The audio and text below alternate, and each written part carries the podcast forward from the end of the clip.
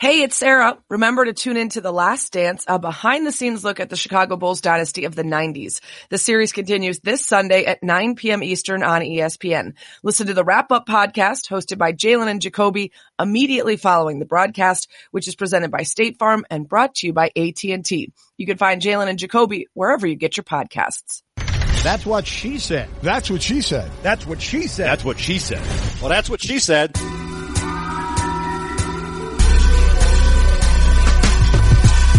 To That's What She Said. Conversations with interesting people from the world of sports, music, comedy, and more, talking about their lives, careers, successes, and failures. My name is Tyler Cameron, and I in the dilemma of living in a house with a bunch of dudes, like five, six of us. No one cleans anything.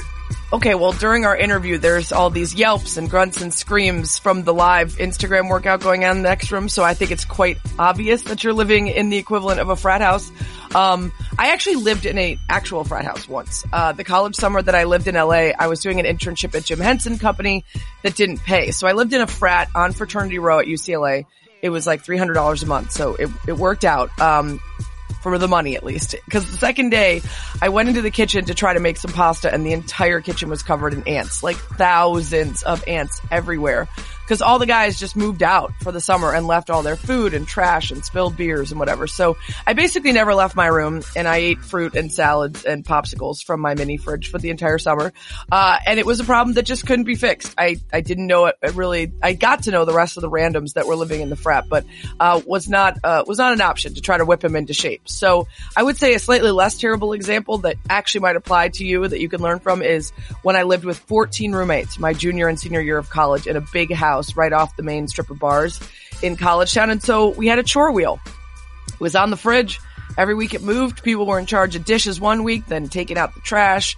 Um, it sounds kind of childish, but then again, so do the guys you're living with. So you gotta know whose fault it is when the dishes overflow or the kitchen counter never gets wiped up. Chore wheel. It's a tried and true solution. And I bet if you outsource the creation of one to your many fans, you would get someone to do the wheel work for you and it would be colorful and cute. So there you go. The commish has spoken.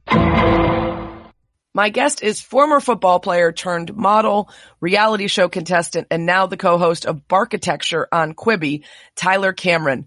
You likely know him from Hannah B's season of The Bachelorette, uh, which was on in 2019, and she chose the lion cheating full of bleep Jed Wyatt instead of Tyler, but since that relationship fell apart, Tyler and Hannah have been spending a lot of time together. So we'll get into that.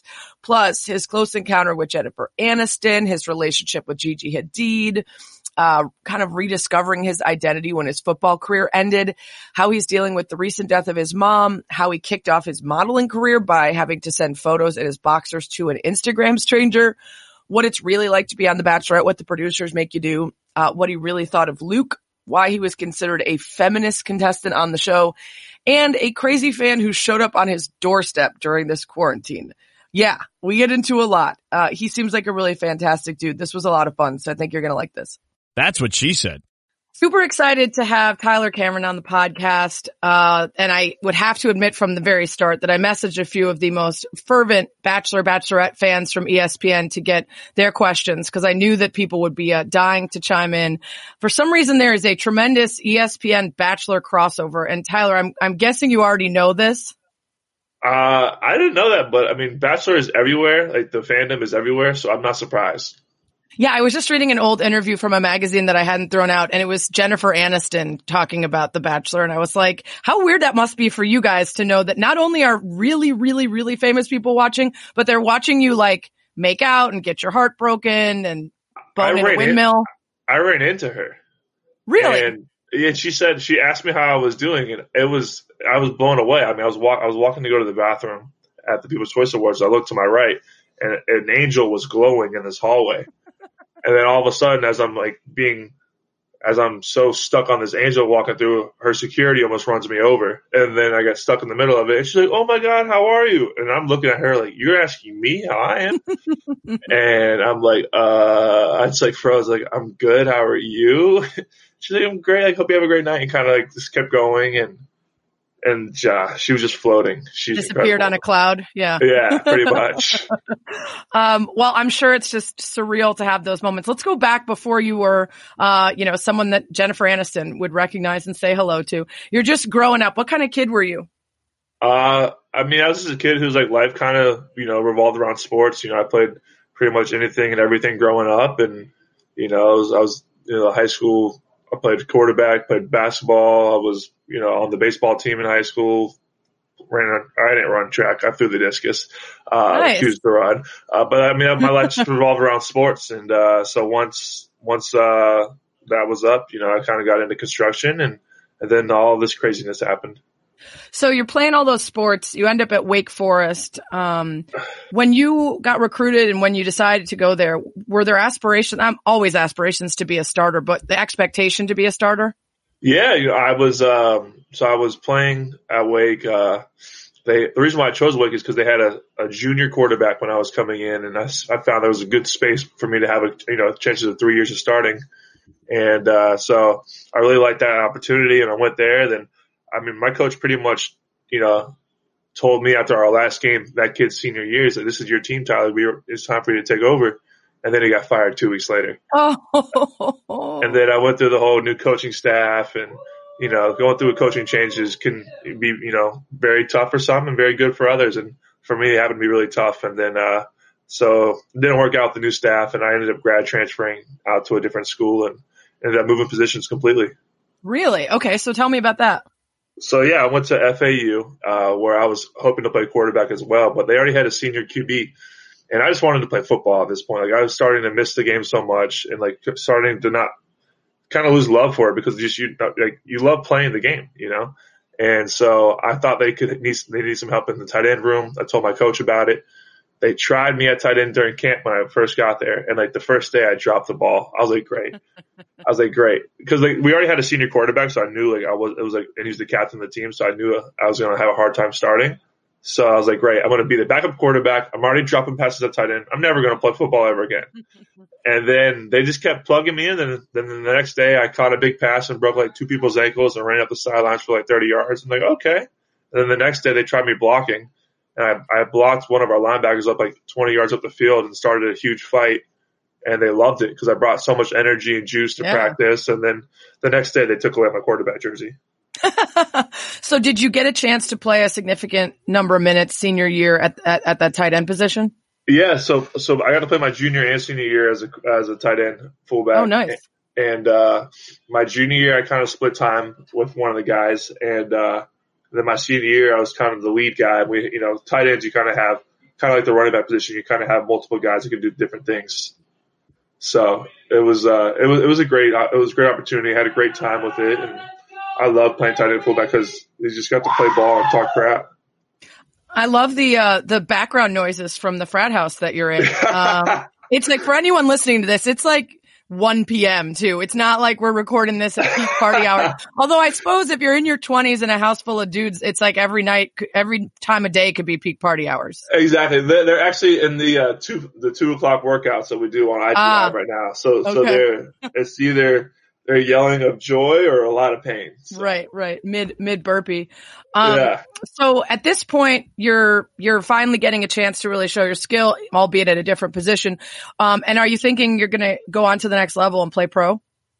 Um. I mean, my junior year, I played uh, fullback tight end like 215 pounds, and I was just getting mashed on by people when I was blocking them. But I was a big effort guy, and I had a I had probably I think 25 catches my junior year.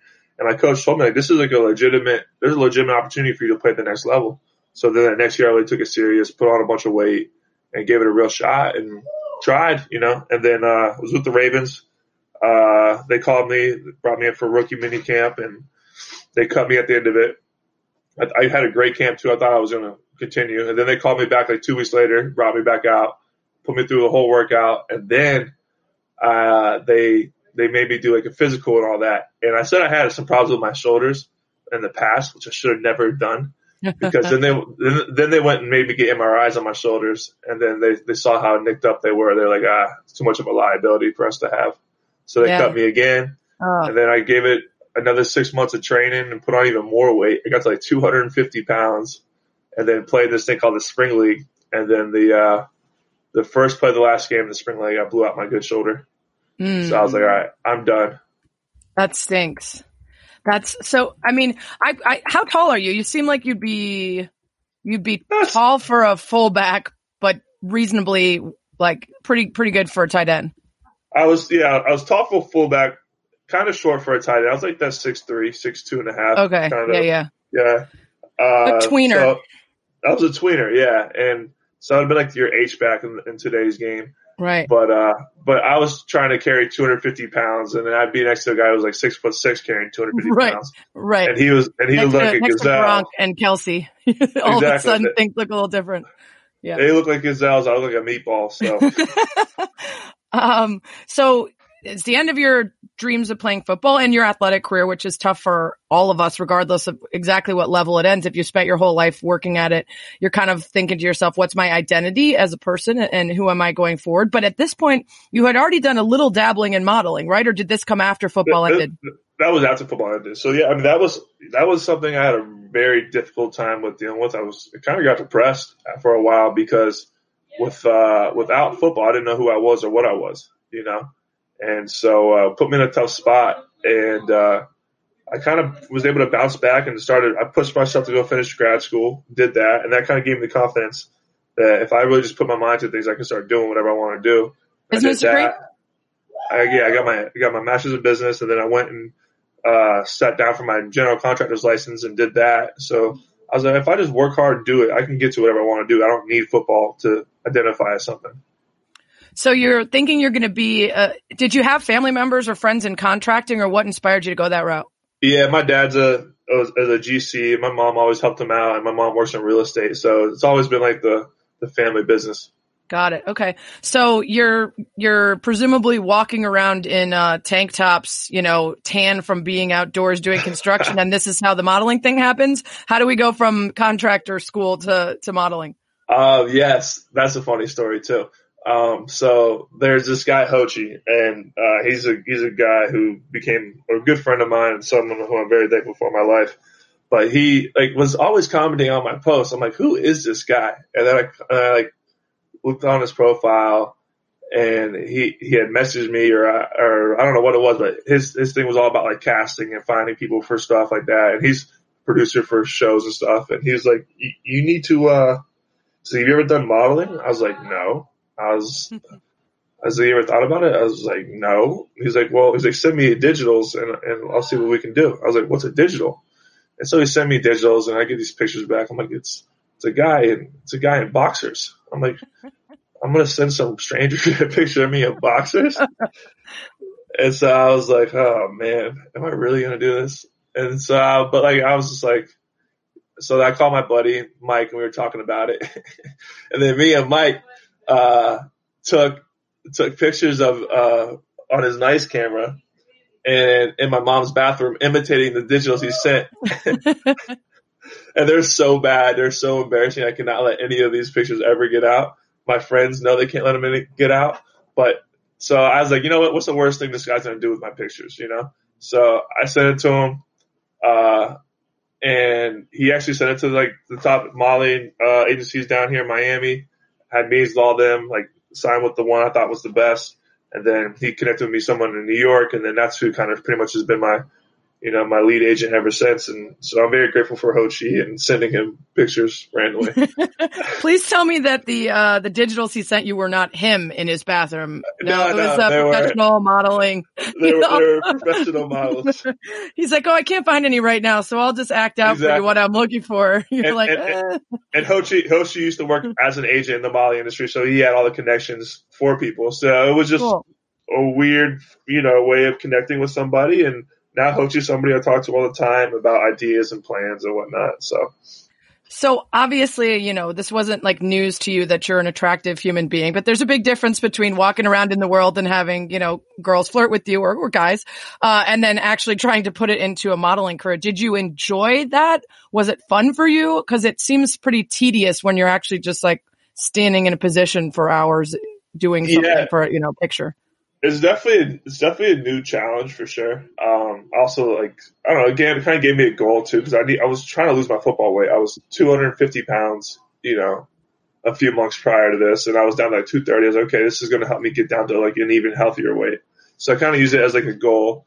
And then uh, once I got to where I was, and they set me up with some photographers and stuff like that, I was like, oh, you know, this could be something you know I could do. And I, and I was hoping that it would be something that would provide me with opportunities to travel and see the world and meet different people. But what became my favorite thing about modeling was is just the people you meet. Like you, it's grew. I grew up in a in a small. I grew up in a town in Jupiter where it's everything's everyone's kind of the same. You know, it's very I don't know, just typical suburbia.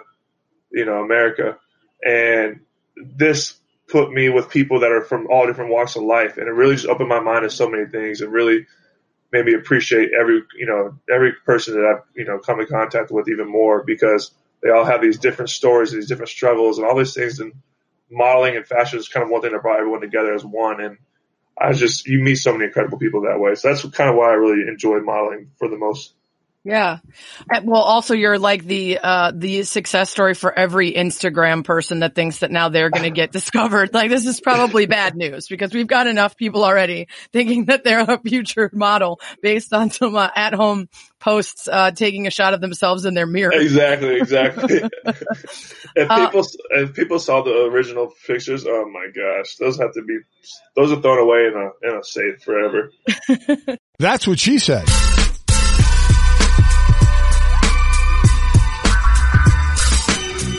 At AutoZone, they're all about giving you more choices to help you get what you need and get it fast. If you need something for a job that has to get done today, just order on AutoZone.com and choose free same day pickup. If you need to pick up your order in the store at more than 5,700 locations nationwide, or if you prefer, you can have it brought out to you with their curbside option. Your choice. AutoZone also offers next day delivery. Just order what you need on AutoZone.com by 10 p.m. and they'll bring it to your front door the next day. It's great for those jobs that can wait until tomorrow. That's how AutoZone helps you get your job done easier. Restrictions and details at AutoZone.com. Get in the zone. AutoZone.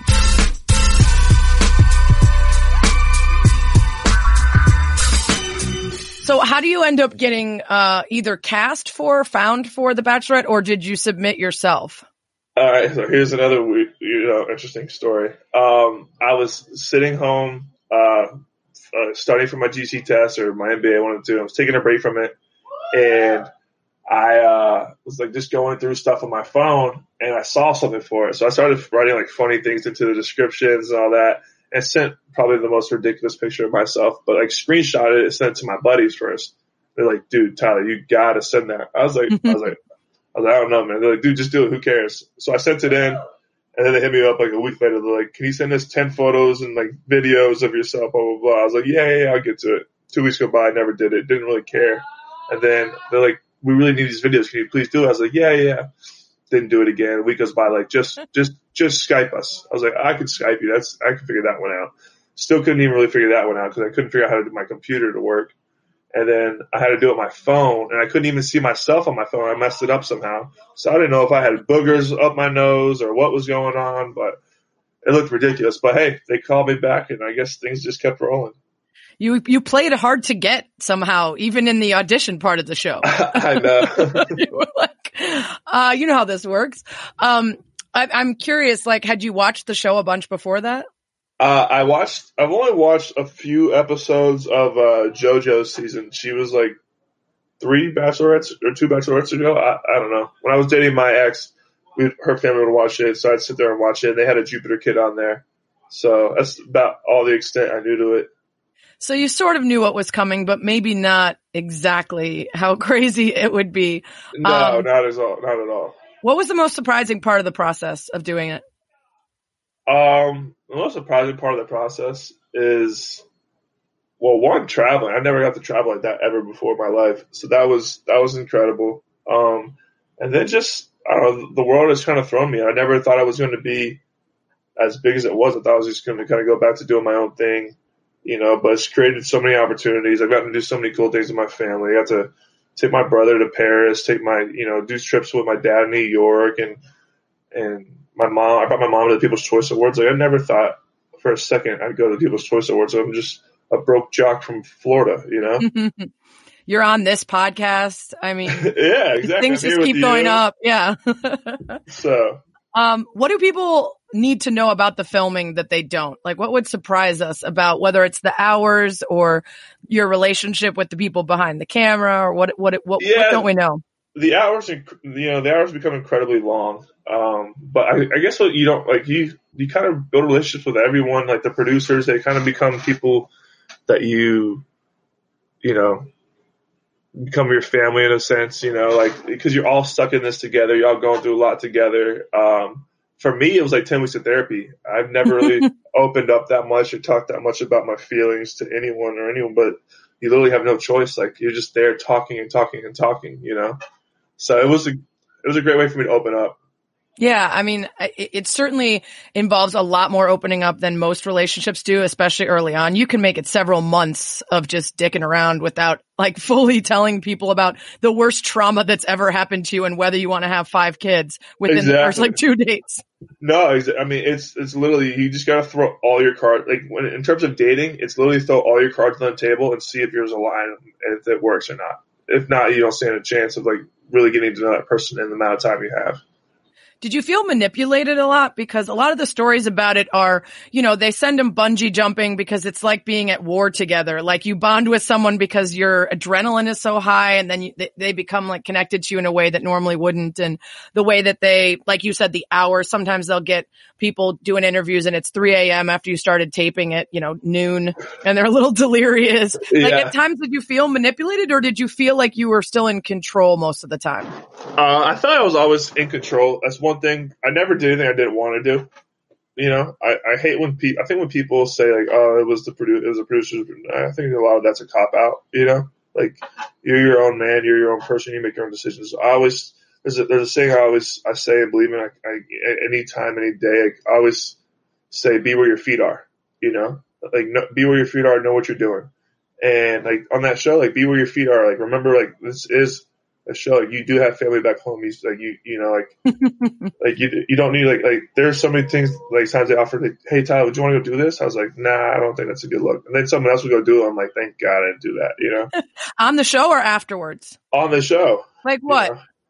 uh I mean I don't know just countless things like even I don't know just like trying to get you know ways to get hands attention or you know to do something funny in front of the whole crew and I just be like "Ah, I don't know about all that and then someone else would go do it I'm like okay I'm glad I didn't do that one so they would occasionally be like, "Hey, um, you know what would be cool is if you showed up dressed like a chicken," and you were like, "No, I'm good. I'm just going to introduce myself." We're like, "Hey, on this exactly. date, you should take your pants off and see if she's interested." Like they would Yeah, suggest that to you guys. things like that stuff has happened. You know what I mean? And like, like that, like, like for instance, they suggested me wearing my, uh, kilt to the date or whatever, uh, to the, to the night portion of the day. But I was like, you know what? I can make that fun. And I was like, right, I'll run with it. You know what I mean? Right. But then right, right. there, like, there was like, you know, one time they were like, hey, let's go get, let's go get her some flowers. Like, yeah, we should go get her some flowers. Like, that works. Let's go do it. You know? right. And so like you want to get like you know I got to do the stuff I wanted to do, but if there was stuff I didn't want to do, I had no problem saying no. Which seems very important because sometimes I'm like watching and I'm like, I can't believe they let them convince you to do that because you know it's the producers and it's it's over the top or it's like just a little bit a little bit much and Exactly.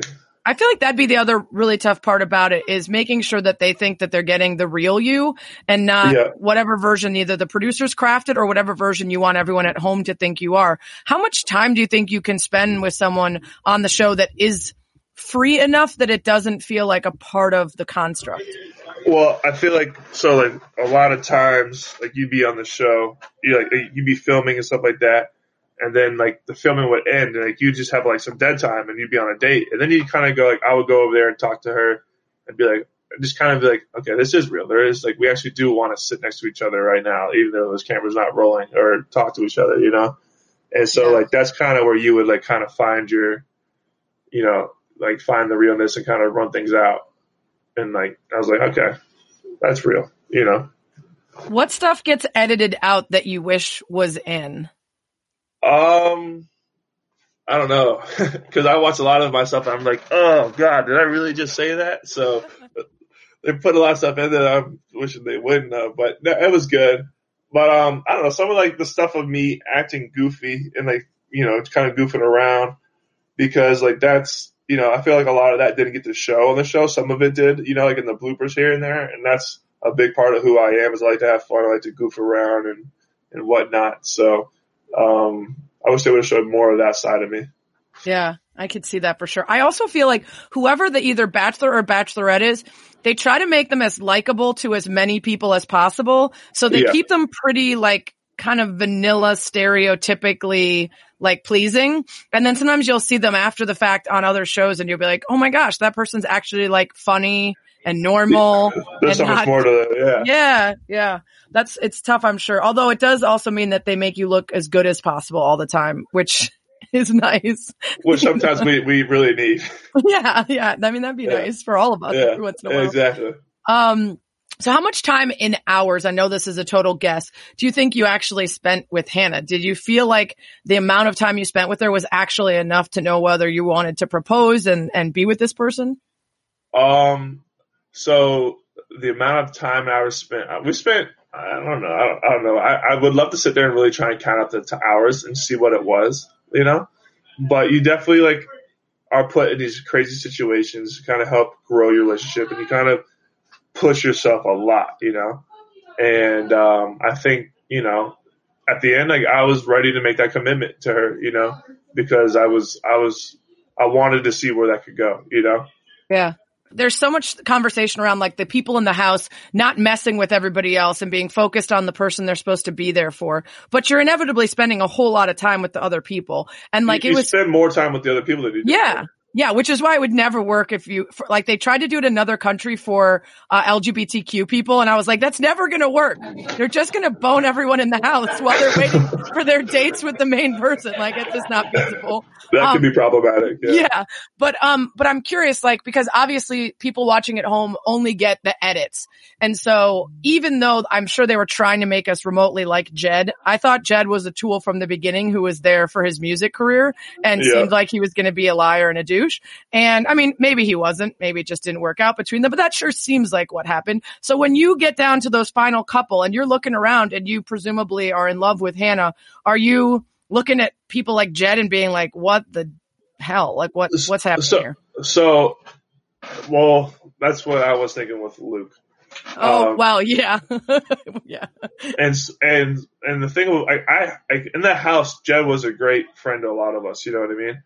Now, um, with when it got down to me, Peter, and Jed, I look, I looked, I was like, because like we're like, I want it to be me, of course, the guy she's with, but she has to pick between one of us. And when it got down to us three, I go, well, no matter what, she's gonna be with a great guy. Is what I Got thought because we all built great relationships with each other within that house, and so I was like, you know what, she's in good hands no matter what.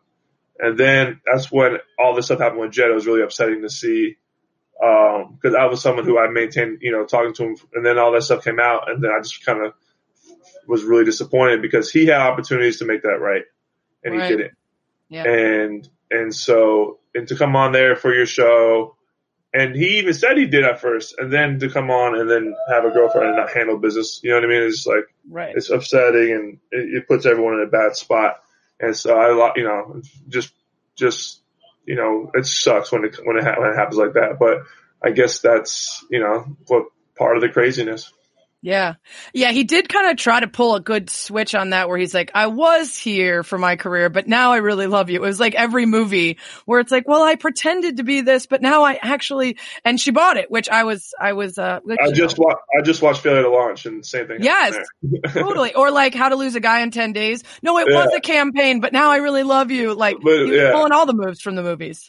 Exactly, exactly. So uh, it was uh, it was definitely um, it's, it's tough to see and sucks and, but I think if if anyone who came out of this a winner, I think it's Hannah because it just showed to show how strong she was Yeah. as, as she is, and she came out stronger and and I, like she's going to benefit from all this, and, and she doesn't need nobody, and I think she was has grown to learn that.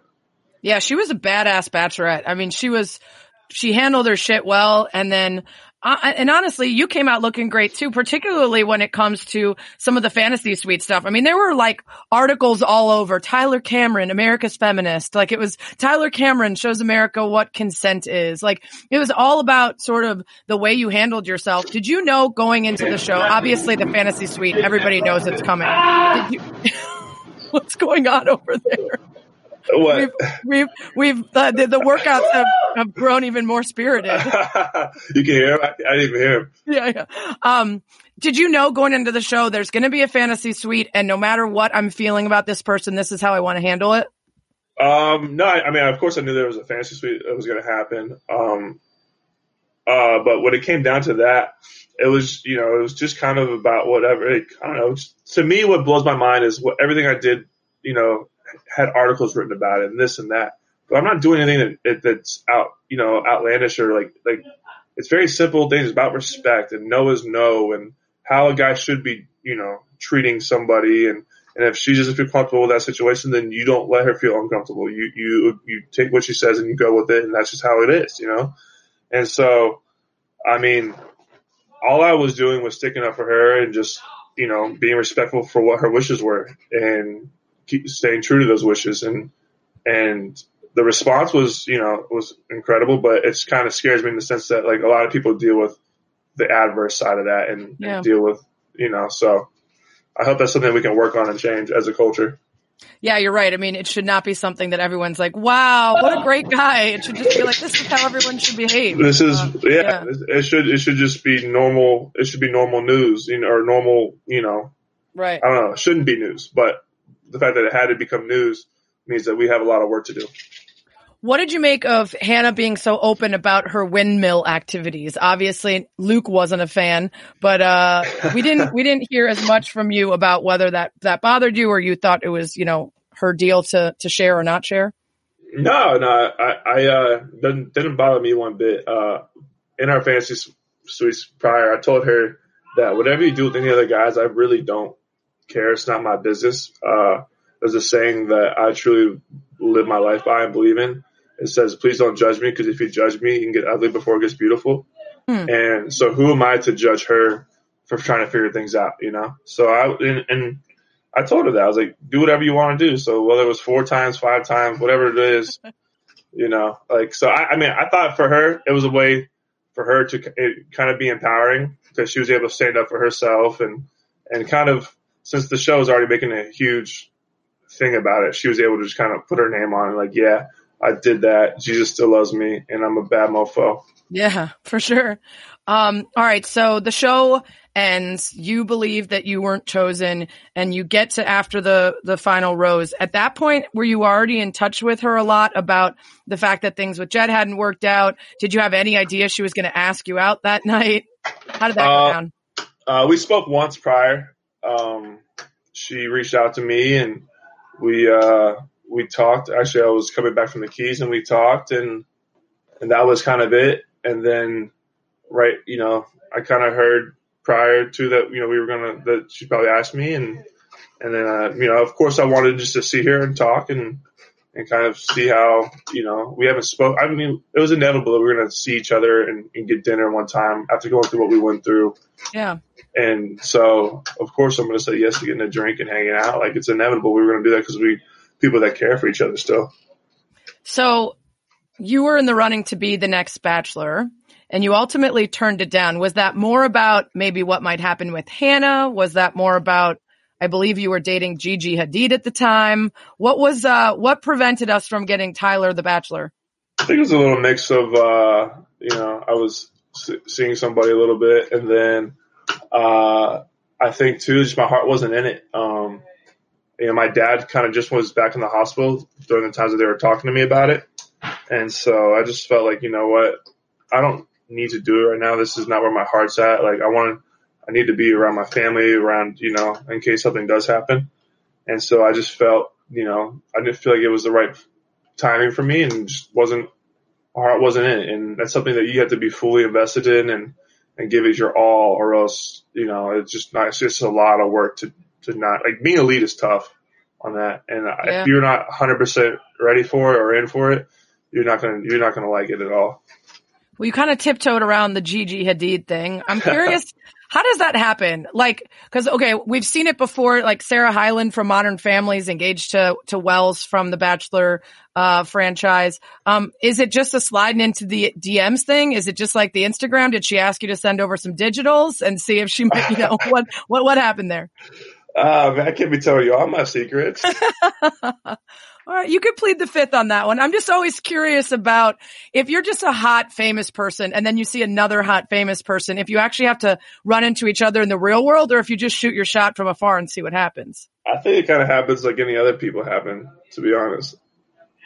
All right, I'll I'll Yeah. allow it. I'll allow. It. I, I, I, if you're allowed to have some some personal life, not much anymore, but just a little bit. Um, Yeah. Speaking of that, uh, how, what is the hardest part about being in the public eye? Because I'll say for people like in my industry, you sort of work your way up, right? So you're a lower level local reporter and you get some shit talked about you and people are mean, but you know, some people are nice. And then you work your way up. Whereas for something like a reality show or someone going viral, you snap your fingers and you go from totally normal to everybody.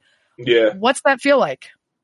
Um, I mean, it's it has its you know perks and its you know great things about it. Also has negative things about it. Um, I'm very thankful. Uh, you know, I got to see and do so many amazing things, and um, just it's been a true blessing. Um, got to you know take care of my brothers and all that. Um, but also, you know, there's some times where it's tough and you deal with stuff, and you know, your your dating life is everyone's business, or at least they think it is, you know. And so it's just like you get scrutinized for, you know, you walking out of the house, you know. right. And so and so it's just like you know, it's definitely like you kind of learn how to navigate, and you kind of get thicker skin, and you you know, you just you know, I'm still learning as I go. You know, it's stuff I'm still struggling and learning to deal with, you know, and and, stuff I still enjoy and love doing. So, um, you know, I couldn't be more thankful or happy to be in the position I'm in, but uh, it's uh, just different. What's the weirdest fan letter or message or uh, DM sliding that you've gotten? Well, I just had a fan show up at my house. Oh, that's nice. Yeah, they flew from they, they flew from Hawaii. Wait, wait, wait, wait. Like during the quarantine time? Yeah, they thought they were moving in. They they brought their they brought a suitcase and, and their dog. What? So that was that was the wildest. That was the wildest thing that has happened so far. okay, so is there a restraining order at this point? Um, we, we we ended up having yeah had had to get her out of there. We didn't put a restraining Oh. order on her like that. You know, I, I don't think she, you know we were able to, you know, at the time kind of laugh it off because she was harmless. She was a, just a nice lady, you know. Um, but it could have been someone that was, you know, could have been dangerous, could have been something way more. So it's, you know, it, it was definitely, it was very eye opening and kind of made us really think about what we were doing and how we were doing it. Yeah. And so, uh, if, if someone were to able to just pull up and show up at my house, you know, so it definitely that- kind of shook us a little bit. Was that from like TikTok or something they could pinpoint it or you weren't being careful about your address? Well, well, yeah, well, paparazzis were here or taking photos outside of our house. Oh, okay. and uh, and then that kind of went viral, and then um, and then people started doing drive-bys and started doing TikToks about our place, and then and then it just escalated to that someone showing up here. Yeah. Man, that's scary though. I mean, you're lucky you got a nice, well-meaning person, although to be, to be as gentle as possible, if you show up with a dog and a suitcase and fly during a global pandemic, probably things aren't all together right. Yeah, exactly. Right. So so it's it's sad on her, you know, on her, and I hope she gets the help she needs. And Yeah. but it definitely, you know, it, it kind of was eye opening for all of us. You know, we learned from that situation, and uh, you know, I hope she's, you know, is okay. So, uh, what's the coolest thing that you've gotten to done? I know to do. I know you talked about the the People's Choice Awards. I know you were on an episode of Single Parents with uh, Taran Killam, who I love, such a good dude. Um, and you know you've gotten to travel a bunch. You're now best friends with Jennifer Aniston. Uh, what's uh, what's been like the coolest? Um, well, I got I just got to spend like two months in LA, and I shot uh, a new show called Barkitecture that comes out May 11th, and that was a really cool experience. Um, I got to you know, kind of do what you do, Sarah, and, and be a host of something. That's hard. I give you a lot of credit. um, so that, I mean, that was a huge learning, uh, lesson. You know, there was a, by the end of the show, I felt so much better about what I was doing from the beginning, of course. And, uh, but I'm really excited for it. I've seen some of the episodes already. So that's, you know, probably one of the coolest things I've done since the show. All right, tell me about Barkitecture. It clearly involves dogs. Uh, are Yep. dogs making blueprints? Uh, what are we doing here? Yeah, so we are we are building dog houses like these ridiculous dog Yes. houses for uh, celebrities throughout LA. Um, you know, we have some really cool people we did it for. Um, it's just, I mean, these dog houses are so over the top. I mean, they're bigger than some of them are bigger than the first apartment I lived in in New York. So it's it's really cool. Um, who's your co-host? Uh, my co-host is, is a lady named Delia Kenza. She is uh, a girl who also lives in New York. Um, they fought, they flew us both out there, and she is so cool. Like it was such a blessing for her to join us on this show, like and be part of it. Like our the the producers found her just through her Instagram. She had like you know like 1,300 followers, and they she was just in the rabbit hole of interior design and loved her style. Called her, and this this person, Delia, is such a bubble of energy. Once she called her, she's like, "Oh, this girl's gonna be so great." And then we met, and she was so awesome, and she's become like my best friend ever since. Another Instagram success story. I feel like I, I need to really start curating a little better. I'm like, There my go. dog sleeping. Here's me with no makeup, like doing a whatever. I, I feel like, yeah, I need to, I need to get on this. I mean, I guess I don't really need to be discovered at this point unless I, unless I want to make it a, think, a I big think you're career doing change. Pretty well. I think Yeah. you're doing pretty well, sir. Um, so tell me about Bachelor in Paradise. Is there any chance this is in the, on the horizon for you? Um, I I don't, I don't know. I don't think so. As as of right now, I don't think Bachelor Paradise is happening. I don't know. I, I was gonna say it might not be on the horizon for anyone at this point. Exactly. I It's good social distancing, I guess, but you'd have to quarantine for a couple weeks before you got on that weird island. Yeah. So no, I don't know if that's uh, in the cards for me.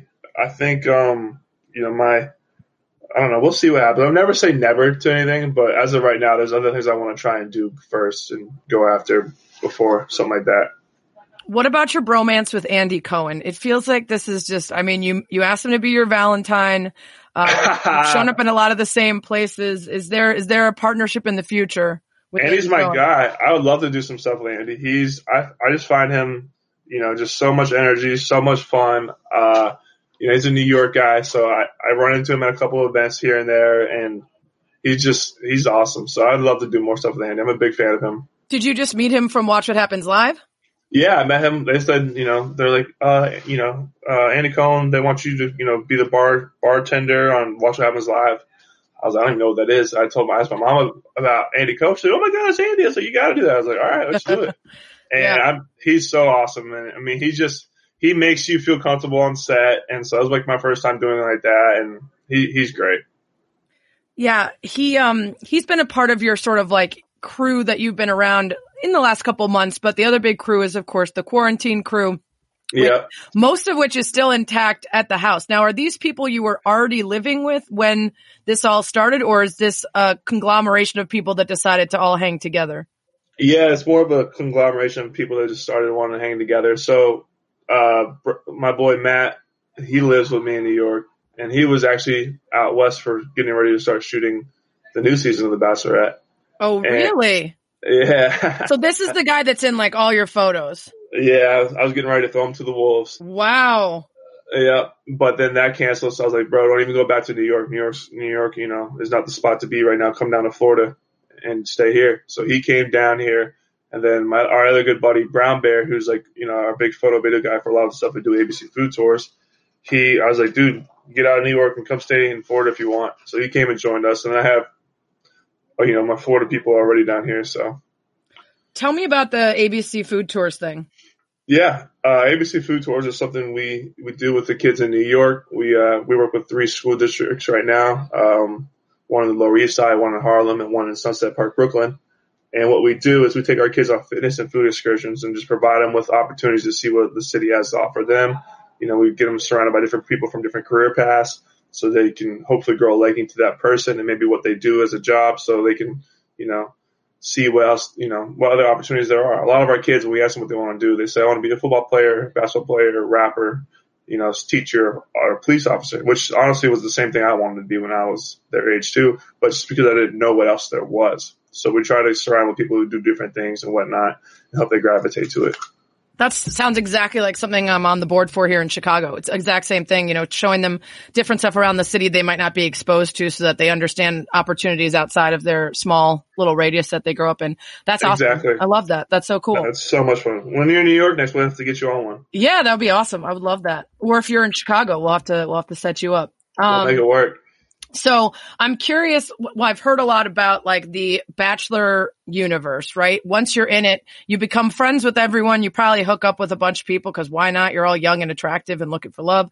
Uh, is the DM situation just out of control? Like at any given time, is it just stacks on stacks of DMs from any girl that's ever been on the show just trying to give it, give it her shot?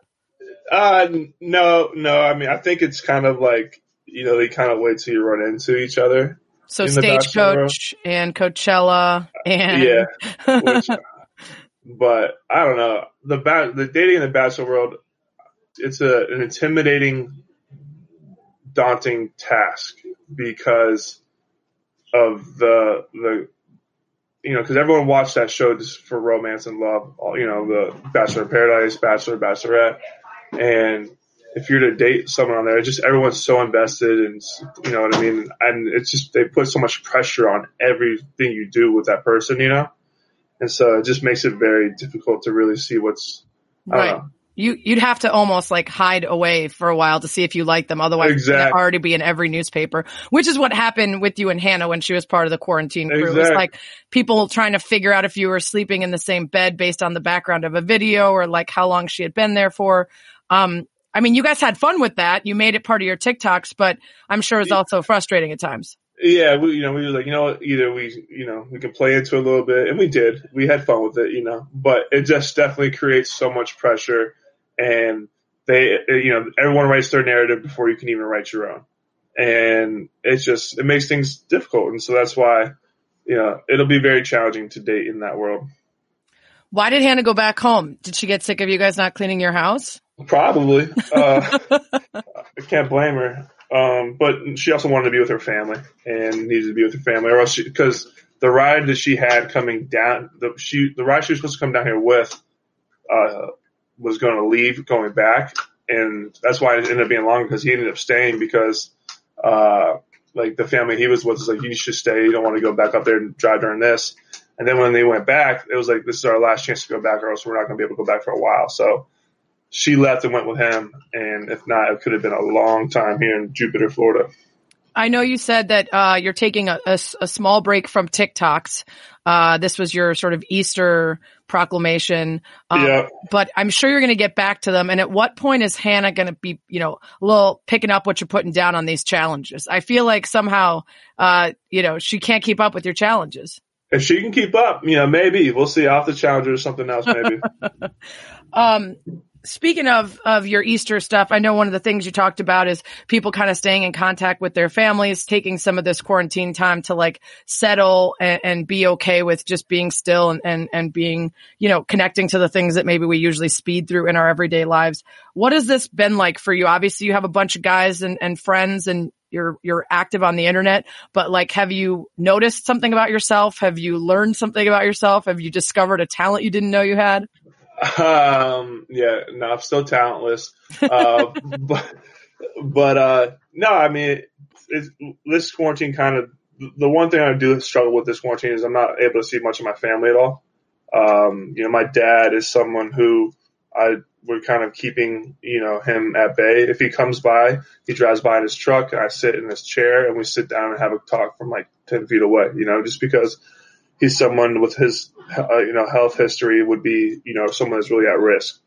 Um, so then, and so it's, you know, it's, I miss my family in that sense. I'm going to have that time. That's why I tell everybody like, on Twitter, I was like, you know, take the time and love on your family, man, because you don't know.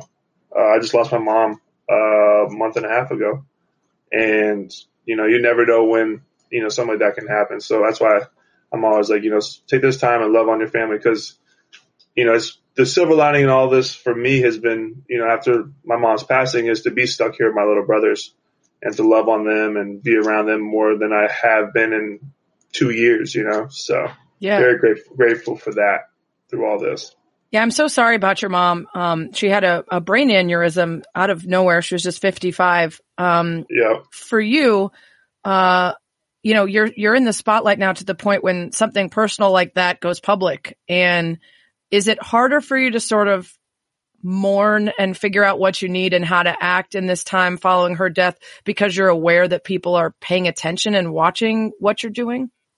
Um, I I don't know. When, when something like this happens, you kind of just throw all of that out the window. You know, you don't. That stuff doesn't really matter or care no more. You handle business the way you have, the way you it feels natural and organic to. You know. Yeah. Um, we all handle things differently. I kind of make myself busy. Austin kind of makes himself busy. My other brother, my other brother Ryan, he kind of, you know, he has his times where, you know, we all struggle differently. So, you know, I, I, I surrounded myself with a bunch of people, you know, people that I love and care about and that loved her and my mom loved them, you know, so that's, that's kind of how we've been able to get through all this. Yeah. Um, I have a couple questions from ESPN uh, in, uh, personalities who are interested in various parts of uh, of the show and you. Uh, Bring it Mike, on. Mike Golic Jr. wants to know. Uh, it's more of a two part question. What supplements do you take because you're ripped? Also, how hard is it to not eat the food?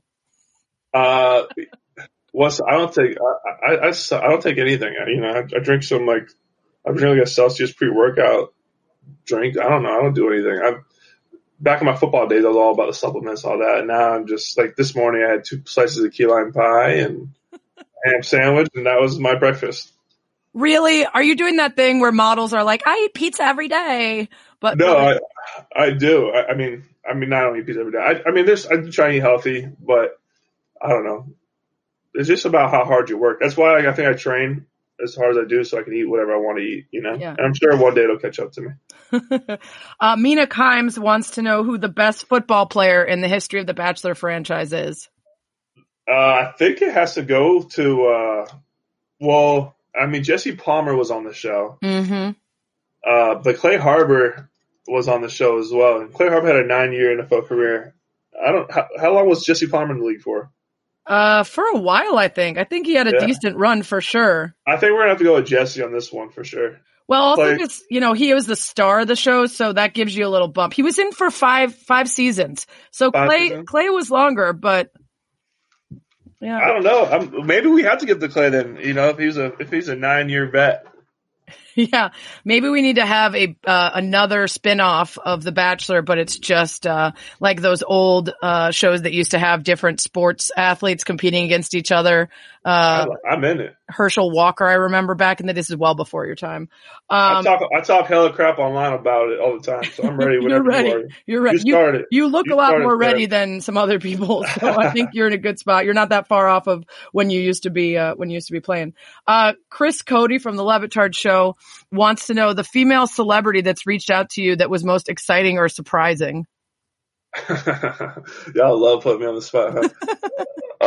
um, uh, plead the fifth on this one. oh, okay, all right, because it might you never know things might still be percolating. I would hate for you know us to interrupt the possibility of a love love affair in the future. Um, Oh, Mike Golic Jr. has another one. He said, do people really wait until the fantasy suite to have sex?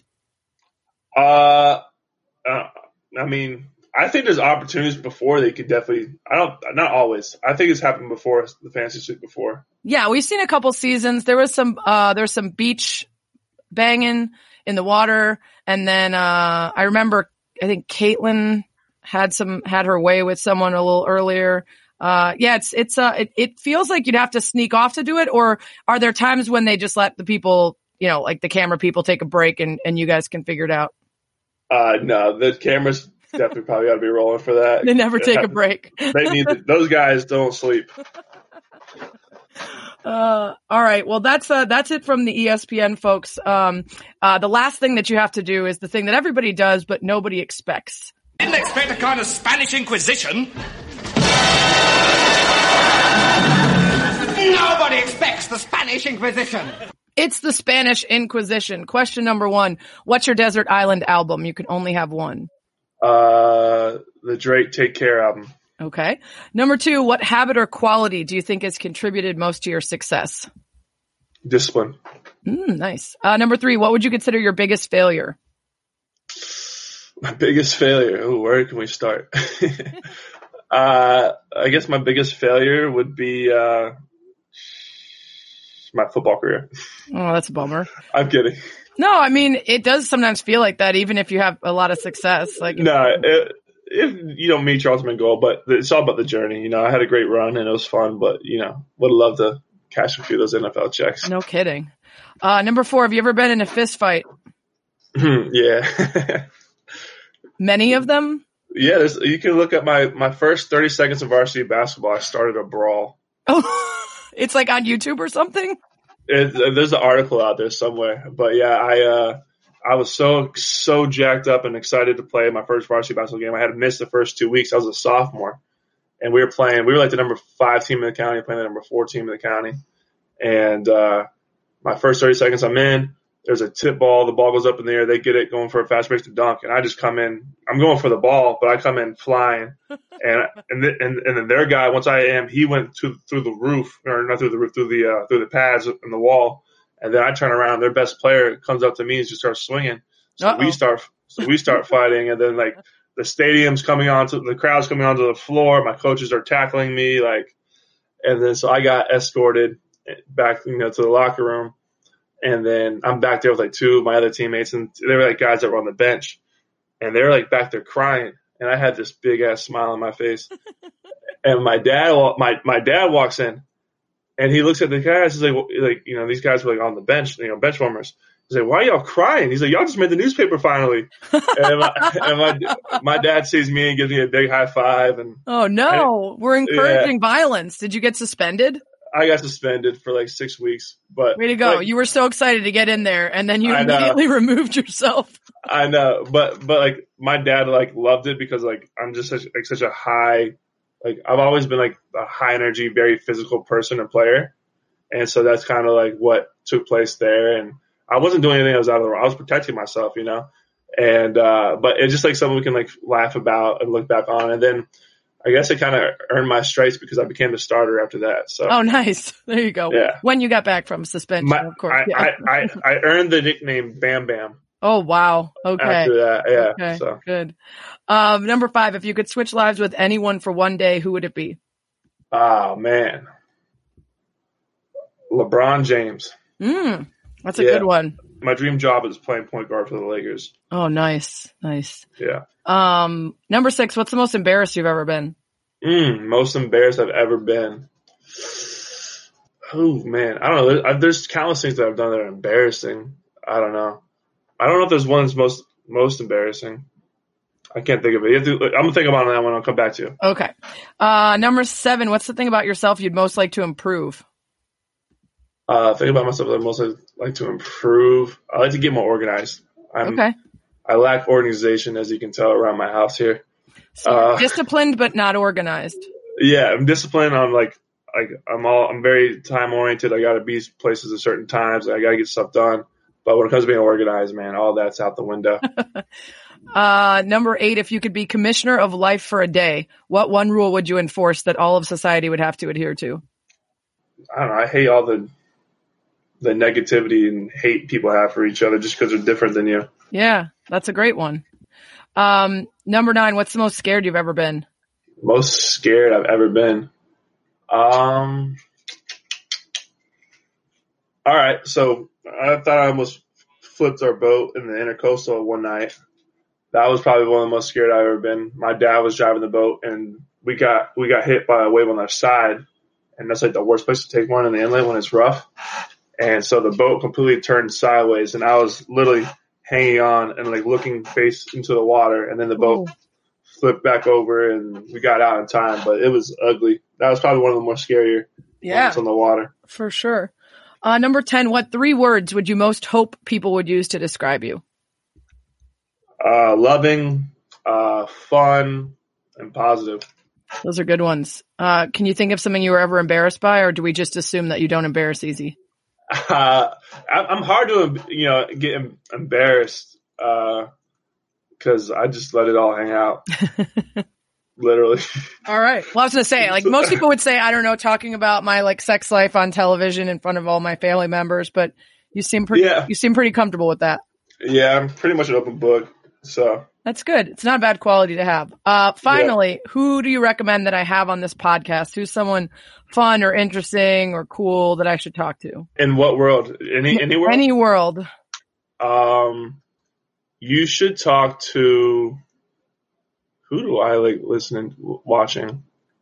Well, you should get one of the Tiger King people on here first of all. Tiger King is a big thing right now. Yeah, Yeah. you should you should uh you should get uh Matt on here Your boy Matt, who's been And- delayed and- from. and prep him prep him for the show. I mean, you sound like you, you sound like you know what's going on here. I do. I'm, I've unfortunately watched every season except for the one with the terrible Prince Borghese dude who sucked. You sound like you have more. You sound like you know more about the show than I do. So It's I feel like you need to prep him and get him right. Tyler, that's embarrassing. You don't have to say that out loud for everyone to hear. It's a problem. I know. I'm working on it.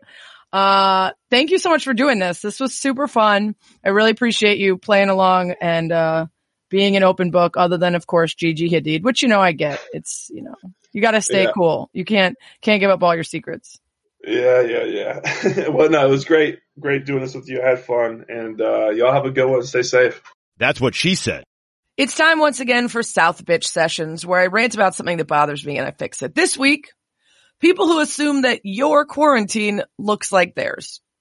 I've been working my ass off for the last 40 plus days of shelter in place, podcasts, written stories, pre and post shows for the last dance, talking to people's college and high school classes because they're stuck doing virtual learning and three hours of live national radio every night. Add in all the cooking, cleaning, house stuff that results from never leaving. And I'm pretty overwhelmed most of the time, which, you know, could be worse. I don't have kids. Thank God. I'm also thankful to have a job and a paycheck still coming. So, you know, no complaints there. But I don't need your guilt trip because you're bored and learning how to make sourdough again. Okay? One day if I snap, it's probably going to be about this, this passive aggressive email thing where someone asks me to do them a favor. Come on my podcast, promote my book, help with the project I'm trying to get on the ground. I was thinking about doing this. I've always wanted to do this. And then they nag. Did you get my email? Is my email lost? Have you had a chance to read it? Why haven't you read it? Why haven't you responded? Why can't you help me? Now's a better time than any. What with all your free time? You can't say you don't have any time to help me. I saw you were watching a movie or doing an art project or sleeping. You must have time for me. And then when I respond, actually, I'm so sorry. I don't. I am insanely and totally overwhelmed during the week. And then, you know, I'm trying to stay sane on the weekend with some mindless bullshit that I use to relax. I don't really have time to add something to my plate. And then they come back with, oh, I was just kidding. Ugh, you were not kidding. Go make some sourdough and learn some TikTok dances. Okay. I feel good about what we accomplished today. Not everyone's quarantine life is the same. So, you know, respect people's nose. There. I fixed it. If you have a dilemma for the commish to fix, you can put it in your review when you go to the podcast app or iTunes and tell me how great you think this podcast is. Put your dilemma in your review and maybe I'll fix it on a future podcast. Thanks as always for lasting about an hour with me. That's what she said.